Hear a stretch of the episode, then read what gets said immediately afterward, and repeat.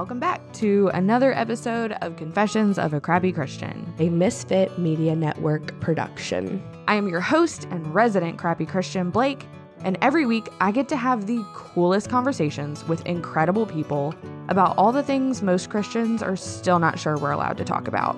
So if you've been looking for a place to land with all your crap, and for someone to just be honest about what it looks like to walk through this Christian life, well, you've come to the right place. Pull up a seat, pop in your headphones and tune out your kids, and come hang out with me and a guest for the authentic conversations that you have been looking for.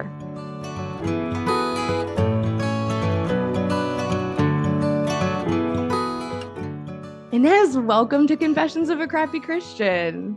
It is awesome to be with you today. Thank you so much for having me.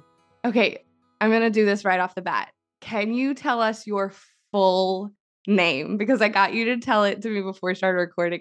I have to have it on the show. Okay. Ines Socorro Rivera Padilla Salas Morales de Franklin. I mean, that is like, incredible. How's that? For all my Latino friends who follow you, you know, what that means is I have the last names for my father and the last names for my mother. So all four last names, and I have a middle name. So it's a lot of names. And then, of course, I'm so de Franklin. Right. Like you carry your heritage with you. Yes, yes, yes. Very true. There are a lot of things that other countries do better than America. That is certainly one of them. that. Okay. We need a different I D card, though. And our I D card would have to change. A lot of people who move from Latin countries, they have to get their, they have to choose what last name to use, mm. how much to use because of the size of our I D card. So we would just need a bigger yeah. I D card in the U S. You just need like an iPad size, you know, versus, you know, the little tiny card. Yes. That's amazing. So tell us a little bit about your history, what brought you here. You have a book that I want to talk about, but I also want to allow my audience to just get to know you a little bit as well. Sure. Yes. Yeah. So I grew up in Naranjito, Puerto Rico.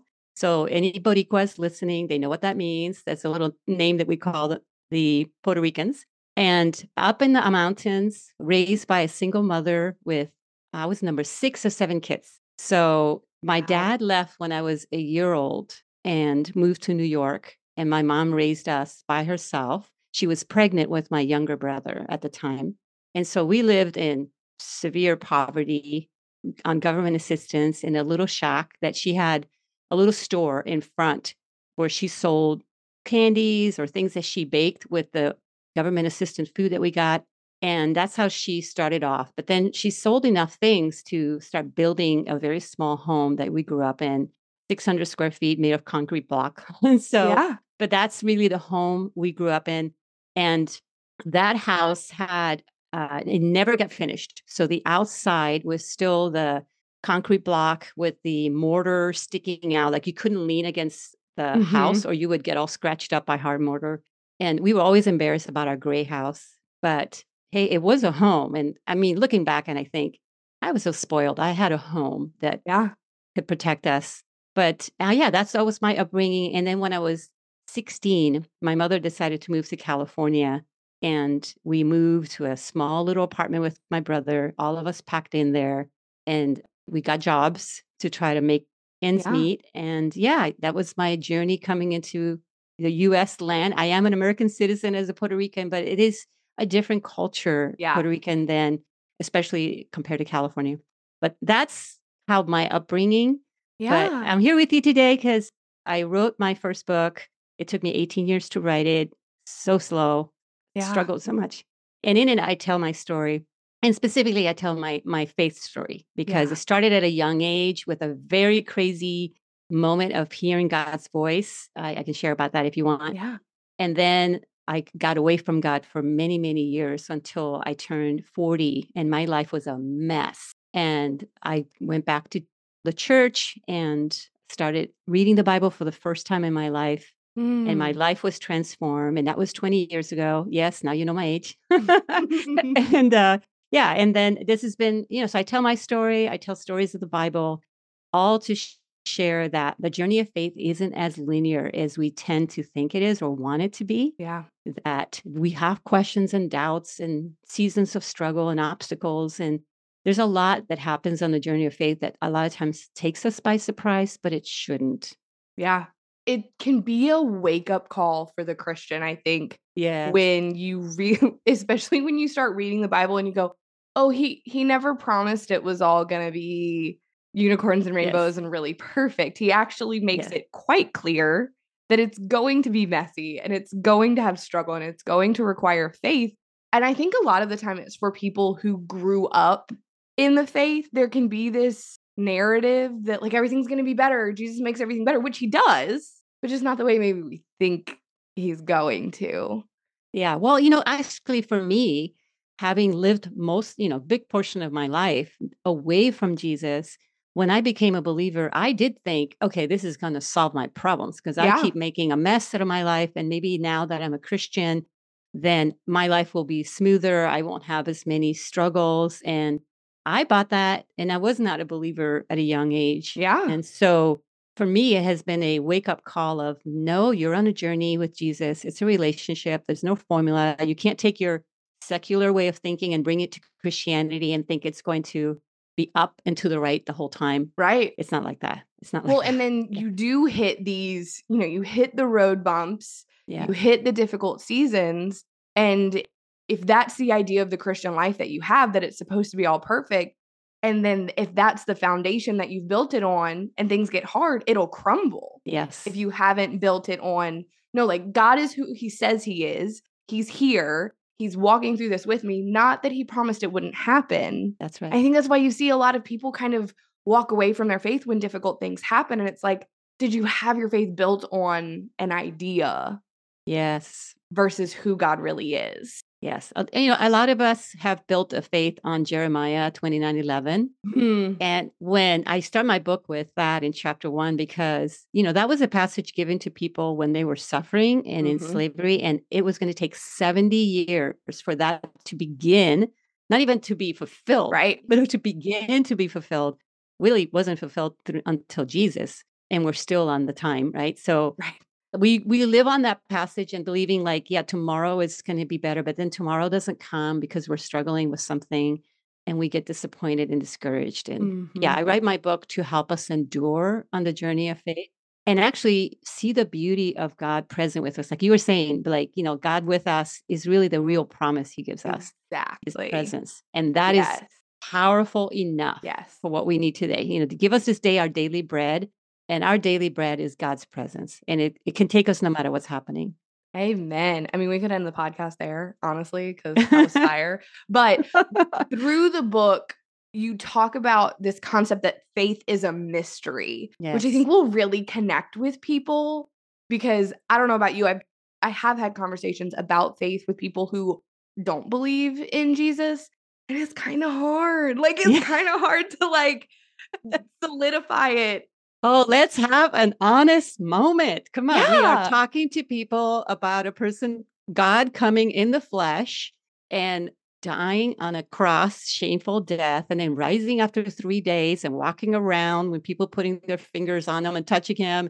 Yes, it is an incredible mystery that we're sharing. And right. we, we try to talk about it as though it's the same thing as go to this restaurant. The food's really good. Exactly. Because it feels that real to us, which I love. Amen. Like Amen. My True. Belief in a virgin birth and the crucifixion and a perfect life, it is as real as that restaurant that I love. Yes. To me. But like, how do we reconcile the two? Understanding that this is a mystery for you. And it, there are parts of it that are going to always be a mystery for us, right? Yes. We we yes. aren't going to have all of the answers. But also like, but I believe this with everything inside of me. Yes. Amen. So I call it a journey that's full of mystery and full of faith. Mm. So right, yeah, like the two can coexist. The two together. Like it's the faith component is that I believe it the same way that I believe that I, I go to that restaurant and food's going to be good the next time because it was good last time. But also I leave so much room to, for God to be God, to be mm. beyond my wildest dreams, be stronger, wiser, more interesting and adventurous and funnier and all that than I could imagine on my own. Yeah. And to be, you know, I want to say gooder. I know that's not English. No, I love it. Yes. He's but gooder honestly, than you think he is. Yes, he is, right? Like he's much more, much, much more than we think. And whenever we we make him less than than a mystery, we've already created God in our own image, I think. Mm, ooh, yeah. Do you find people, like, do people get uncomfortable with the idea of God being a mystery? Or are they very like, oh no, God is mysterious? Because I, I could imagine this would get some pushback from certain circles. Well, I believe so. I haven't received that yet, but I'm sure it will come. But here's my thinking. I wrote this book from my own experience with God. Mm-hmm. I personally don't like mysteries. I want you to know there's a part of me. I don't like scary. I don't like scary movies, mm-hmm. movies that are surprise me, you know, at the end really upset me because I like, think I, I want to know what's going to happen. Yes, Are you, do I, you read the end of a book before you read it? Totally. Yes. Totally. Confession there. So just so you know, I personally don't like it either in a way because it makes me feel vulnerable. Mm. The reality is I feel more vulnerable. And even just this journey of writing a book and putting it out there, I feel so vulnerable and so naked. And it's such an uncomfortable feeling. And I ask God sometimes, why does it feel so uncomfortable to be vulnerable? Ooh. Right? Like Jesus was so vulnerable. He came as a baby. What can a baby do? Right? Yeah. Totally dependent. He was so vulnerable on the cross. Somehow there's got to be a way to live in that vulnerability and see the beauty of it. Mm. So yeah, I can imagine some people will be uncomfortable with it because I'm uncomfortable with it. There's a part right. of a mystery. In fact, I start out the book talking about how mysteries can be both beautiful and, for example, you know, sunset or sunrise every morning. You don't know what it's going to be like. And yet it's like, it's a wonder, like how do the clouds create those colors and the light and all of that? Yeah. But, or even a baby being born, there's a wonder about that. Like, yeah, so many things can go wrong, right? Mm-hmm. And when the baby is born and they're beautiful and their body's perfect, and it's like, wow, right? Sometimes mysteries are amazing and we yeah. love those surprises, but sometimes mysteries can be frightening, right? When we don't know. And we, again, we go back to feeling vulnerable. So I can see some people feeling vulnerable about that, but here's my, my take. We are all eager or willing to be vulnerable with someone we trust. Mm. Like, have you ever been invited to get in a car and go on? Someone says, I'm going to take you somewhere, but I'm not telling you, you know, so we're just going to get in the car. We're going to have this weekend together. And it's just going to be a surprise. My husband has done that to me. And yes, do I ask a bunch of questions to try to find the answer? Absolutely. Do I try to figure out where we're going based on which way the car is going? Absolutely. But it's so fun because I know he wants the best for me. Right. Oh, you know? That's so good. And you trust him because he's earned your trust. Yes. You know, yes. like if some Joe Schmo was like, get in the car, I'm taking you somewhere. You're like, no, no, no. Like, that's right. I go Puerto Rican there. I go Puerto Rican. We teach our kids about that. But when it is someone that you trust, that you know has always wanted the best for you, that hasn't led you wrong, then yeah, like you get in the car. And then it's crazy. You can almost, like for some people, maybe not all of us, like enjoy some of the mystery. Yes, yes.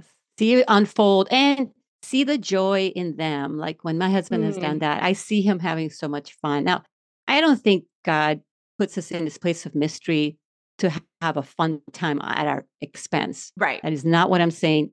We may do that to each other, but that's not God. Mm-hmm. I think the reason God is a mystery is because he is so much greater than we are, that it's by his very nature. Yeah. Right? He is going to be mysterious. There's so much about God that we just don't know. And we cannot know, at least at this time in our existence. Maybe when we're in his presence, as Paul says, will we fully know and we will be fully known, right? We will know more then. But until then, we live in this place of knowing some, knowing a lot perhaps, but not knowing everything. Mm-hmm. And that that's the definition of a mystery. Right.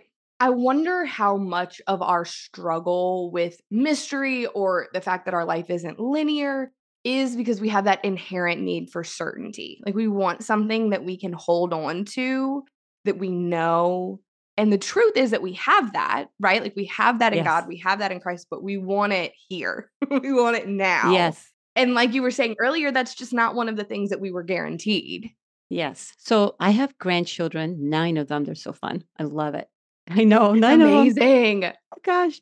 And I sometimes when I'm making the meals, I have something, you know, for my grandson. One of my grandsons doesn't like broccoli. I'm like, what's wrong with you? Broccoli's so good for you. And so like I have something for that, him that I know will be good for him, right? But he doesn't know. He's used to tasting the things that he tastes, and he's going to satisfy his hunger with the things that he is familiar with, that he thinks are, are satisfying his body, his hunger, et cetera. I believe that's the same for us. Like we, when we feel uncertain and we want certainty, we go to those things that we think satisfy our hunger and our thirst in a certain way. And when God is offering something to us that's different, that, and he does, right? He offers us his presence, not real knowledge about what happens tomorrow. He offers us his promises and his faithfulness, but not necessarily how that's going to work out, the details of that. Mm-hmm. He promised that he's going to bless us and give us a joy, but maybe even that joy is counterintuitive to the way the world works. He's going to give us purpose, but he's not going to give us success the way the world defines it. So we feel the need for certainty, but we go after certainty in a way that is, to me, below God's standards, below God's really good certainty. Yeah. And he knows that about us. And so I think he's constantly trying to show us the broccoli. You know, I know that's not a really good analogy, no, but, but he's yeah. trying to show us there's something better that I have for you. And that which you're seeking certainty with, although yes, you might satisfy, satisfy yourself to a point, not to the level you'll be satisfied if you trusted in what I have for you. Mm.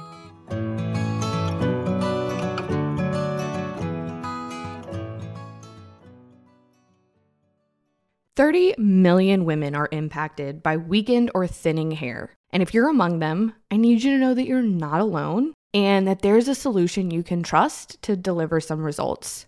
Nutrafol is the number one dermatologist recommended hair growth supplement.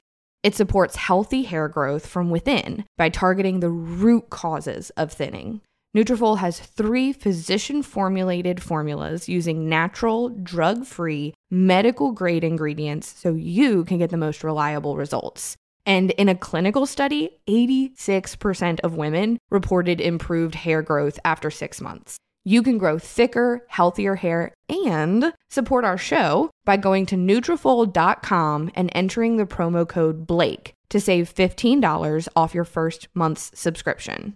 This is their best offer they offer anywhere, and it's only available to U S customers for a limited time, plus free shipping on every order. Get fifteen dollars off at Nutrafol dot com, spelled N U T R A F O L dot com. Promo code BLAKE. In Puerto Rico, we call ourselves Boricua. We're proud, passionate, and full of life. On our island, adventure finds you. Strangers aren't strangers for long. The size of the audience doesn't change the beauty of the music. And we celebrate every last ray of sun. Live Boricua.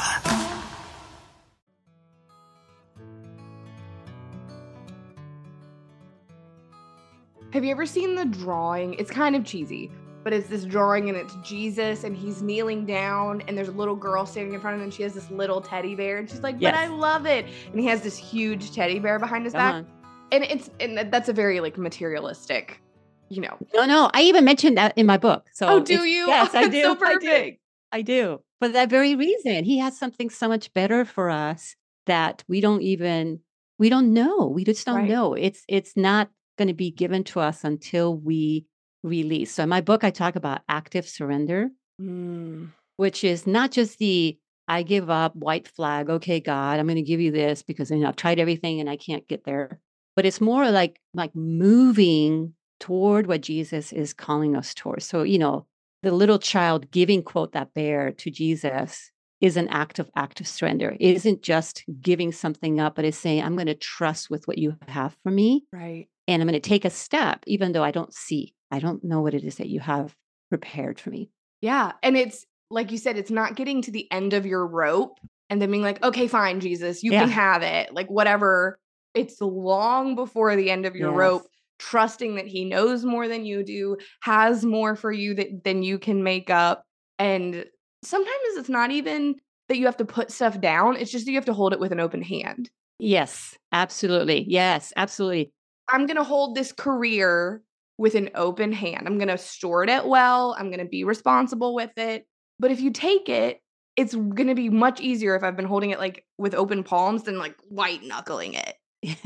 That's right. It's going to hurt if it has to be without. Right. Because God cares about us too much to let us go down a path. If we're walking with Jesus, if we surrender our life to Jesus, he, he finishes what he starts. It says in scripture, right? And the Holy mm-hmm. Spirit is going to guide us and protect us even from ourselves. So absolutely. Mm. And the other part of active surrender too is, and this is part of my book, a whole section on obedience, because I talk about active surrender is also taking that, that step, mm. that today step. Like today, maybe God's calling us to do this. That's all we have. We don't know what the next step will be or the next thirty steps, but it's moving towards God or moving towards what we feel we're hearing from God. Even if we don't know for sure, I, mm-hmm. I can't tell you how many times I thought, did I make this up? Or is this oh. really God calling me to move? Right? Have you had that? Yeah. Right? Every and day. So saying, okay. Right. And saying, okay, God, I think I'm hearing you well. I'm going to move in that direction. I'm going to mm-hmm. take a step in that direction or three or four.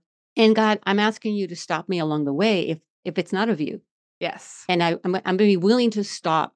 Well, I'm going to try to be willing to stop. I should always remember that it's not as easy to be actively surrender as it sounds. Yeah. But, but, I, but I, at least I want to create in my mind a posture of God. When you redirect me, I will come back to you and say, was that you redirecting me? Is that the mm-hmm. enemy trying to derail me? What am I hearing? What am I experiencing? But it's step by step by step by step. And it, I really... as you're talking, I feel like I'm seeing this visual of obedience is a result of active surrender. Mm, that's good. It, it's like an outflowing of it. When you're surrendering your life, it's not easy, but I think it's easier to take those next right steps when you're just kind of already there. So if somebody's listening and they're thinking, yeah, this all sounds really great, but I've been white knuckling my life for a really long time, do you have any like advice or guidance for people to just start stepping into surrender? Absolutely. So what I did in my book, and by the way, all of these are things that I do myself. I, I'm a self-professed control freak. Mm-hmm. So I'm not speaking about this as though I'm like, you know, there are people who are really easygoing and they go with the flow. I have a dear friend who's like that. I'm not like that. So what I did is at the end of every chapter in my book, I shared a spiritual practice or two. I do think similarly to a person who goes to a gym and works out, we need to work on this idea of active surrender way before it becomes a desperate need for us. Yes. We need to practice it, right? And so immediately when we start to feel those feelings of insecurity or vulnerability or a desire to control or a craving for certainty, we can go to those practices. And so, for example, I start my book with practicing the presence of God. Imagining that God is right there. I mean, of course, God is everywhere. He's always, always with us. We're just the ones not paying attention to his presence, right, or not seeking to feel his presence. You know, and again, it's not to say that you will practice this and, oh yeah, I feel God right here. There are times where you'll do it and you will not feel God's presence still. Mm-hmm. And that, there's a whole re- bunch of reasons for that, some of which I know, some of which I don't know. But but if we practice and we practice and we practice and we imagine his presence with us and we I do know that he will make himself known. It mm-hmm. says in scripture, we seek him, he will be found. Yeah. And so that's an example of a spiritual practice. I have in there, some of the chapters have more than one practice because we need them. Yeah. The practices. So I have everything from gratitude, generosity, worship. I have confession, truth telling, journaling, self-examination, silence and stillness. So there's a number of them in there. Yeah. And all of them were related to the subject of each chapter. So they're not just random practices. There, there are hundreds of practices that we can do as Christians. Mm-hmm. And by the way, these are not meant to be more legalism or religiosity right. exercises. These are just ways in which we can prepare ourselves yeah. and, and connect with God and open ourselves up to God to make his presence be felt by us and, mm. and for us to hear more of his voice and learn to hear his voice and learn to think the way he thinks versus the way that we tend to think. Yeah. So it's more of us learning than it is about us earning anything. Amen. Because we don't have to earn God's love. It's already given to us without any conditions. Obviously, Jesus and the cross, that's it, believing in that. But we do have to work at this faith thing because mm-hmm. the, the world, our way of thinking is constantly calling us to have faith in something. And we almost don't have to practice that, but we do. We practice it every day. Right. I think I want to kind of go back to obedience a little bit because these are all so interconnected, right? Faith without obedience is yes. dead. Well, Jesus said, why do you call me Lord, Lord, and don't do as I say? Yes. Right. And then obedience without faith is real scary and borderline impossible, right? Yes. You're like, I'm going to do what I think I'm hearing, but I don't have any belief system supporting it. So yeah, that's you won't do anything. Yes. Impossible. One of my favorite, I'm a movie nerd. And so my favorite, like I visualize this for myself when I feel like God's asking me to kind of take a next step or a scary step is the scene in Indiana Jones. And oh, I like that movie. Yes. The Last Crusade, where he has to step out onto that invisible bridge. Yes. That because unless you get some really cool, really clear sign, and I do think God still works that way, more often than not, obedience is going to be a semi-scary step in a certain direction. What has that looked like in your life? Yes, I love that. Well, the movie that comes to mind for me, and I can't even think of the title, but it was was a romantic movie, super chick flick, where she meets this guy from the past and he wants to take her to the past and she has to jump off this bridge in New York. He has to jump off a bridge in New York to enter into the past with him. And it's this crazy idea of I'm jumping into nothing. I could die. Right. So that picture in mine, as well as the one you just mentioned, is really my journey of writing this book. I mean, English is my second language. Right. As you can stand, I went to college right after I graduated from high school, having been in the U S only two years, and I flunked college, period. Yeah. I, I had to leave after a year because I could not write the papers. I couldn't do the work. And I never felt like I was going to be a writer. Yeah. But I did feel the Lord called me to teach and to write two years into becoming a believer. It made no sense to me. And I feel like I just jumped off a bridge. And, yeah. you know, when you do something, when you get on a roller coaster and you have those stomach, the feeling of your stomach where you feel sick and your head's dizzy and I, all those feelings I have, I have this sense of like, I just jumped and I'm about to fall flat on my mm-hmm. face and it's really going to hurt. Yeah. Really going to hurt. But, but I took the jump. I took the jump and I, I I'm going to trust that God has, he has a plan that's greater right. than whatever I have. Yeah. Well, I think you said it makes no sense. Yes. More often than not, obedience makes no sense. Because we're doing God's way of thinking, not ours. Exactly. Or the world's. And scripture is such a sweet reminder of that. If you really read, especially Old Testament, but New Testament as well, the stories of these heroes of scripture, and you kind of try to understand where they were and in to some degree what their life looked like, it's insane yes. what God asked these people to do. And so, yes. you know, the example that I give in our life is last year, my husband left his corporate America job where he'd been for twenty years to come home and work with me. It was crazy. People thought we were insane. Family oh. thought it was the, the terrible decision. But we just knew really clearly, like, this was God's next step for our family. And even my husband, I was pretty gung-ho about it because I was done with him being gone all day. And I was like, I will live in a cardboard box if it means we can be together. That was just kind of my take on it. But what really got him to that point was I was like, okay, think about it this way. Imagine Noah just starts building this big old boat. No, there's no water in sight. Like, people thought he was nuts yes. and he saved humanity. And that can yes. sound like a really Sunday school answer. But if you believe that scripture is what it is, then you have story after story of people choosing obedience and it being absolutely bananas. And if God doesn't change, then yeah, he's going to still ask us to do crazy stuff and catch us when we jump. So true. So for me, the story that really connects with me is the story of Peter. Mm. So remember, Peter denied Jesus three times. And then after Jesus is resurrected, he goes fishing. He finds out that Jesus is, he goes fishing. Why? My belief is that he probably felt, well, I've, I'm disqualified. I can't right. be used by Jesus anymore. And Jesus comes after him and invites him once again to follow mm. him. And he does after this. And in fact, Jesus asks him three times, do you love me? You know, feed my sheep. Like three, three denials, three invitations, complete, complete, complete denial, complete invitation. And Peter follows him.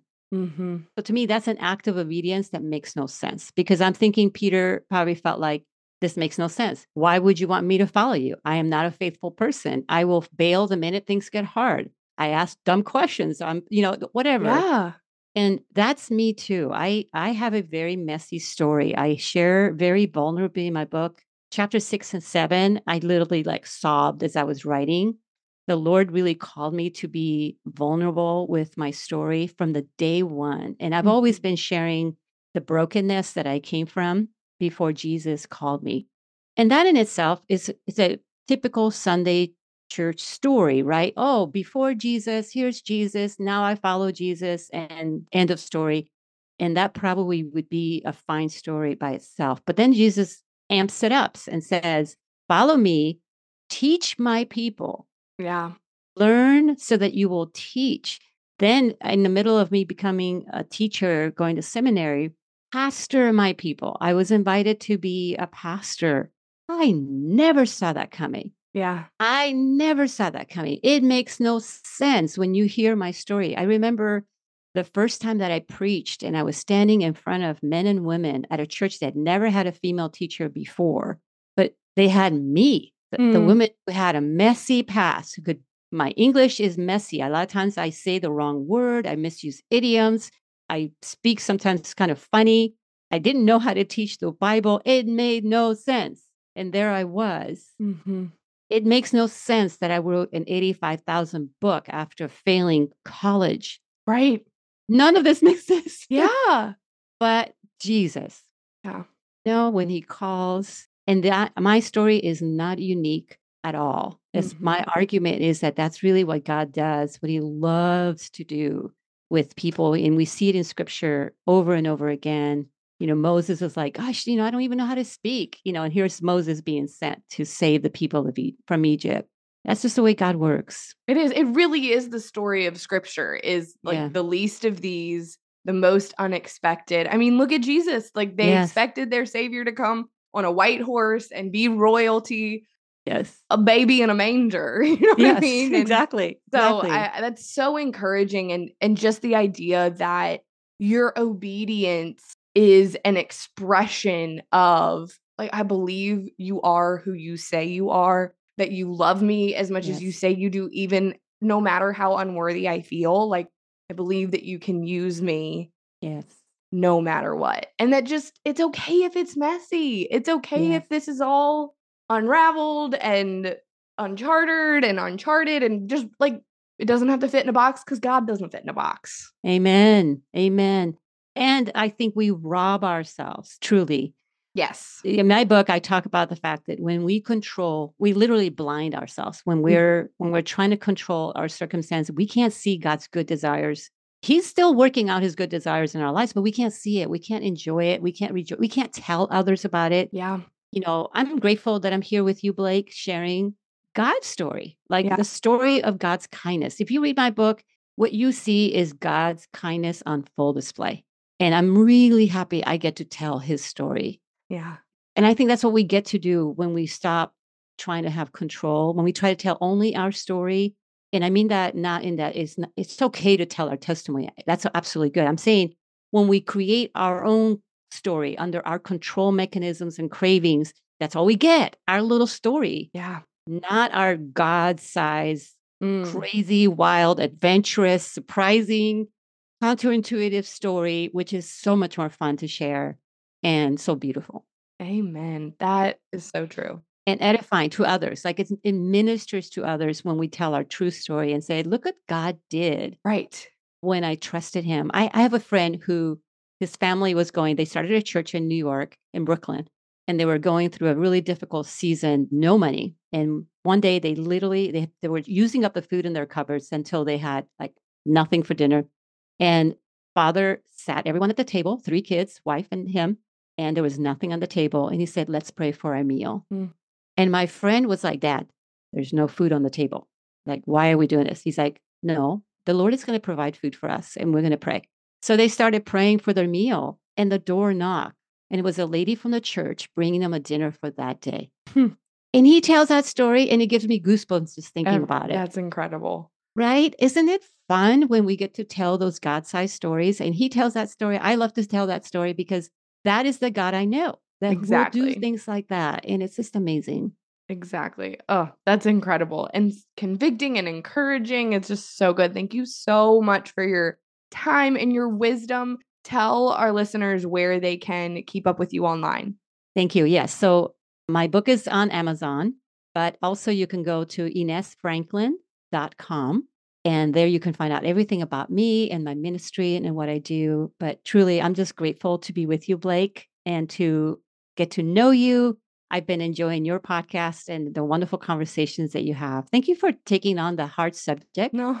The things that we need to talk about, including yeah. this conversation about the mystery of faith. I just think we get a greater picture of who God is. So thank you. Oh, thank you so much. This was amazing. All right, that's it for this week. Thanks for tuning in to another episode of the Crappy Christian Podcast. And hey, by the way, if you super loved it, can you go leave a five-star review wherever you're listening? That'd be awesome. All right, see you next week.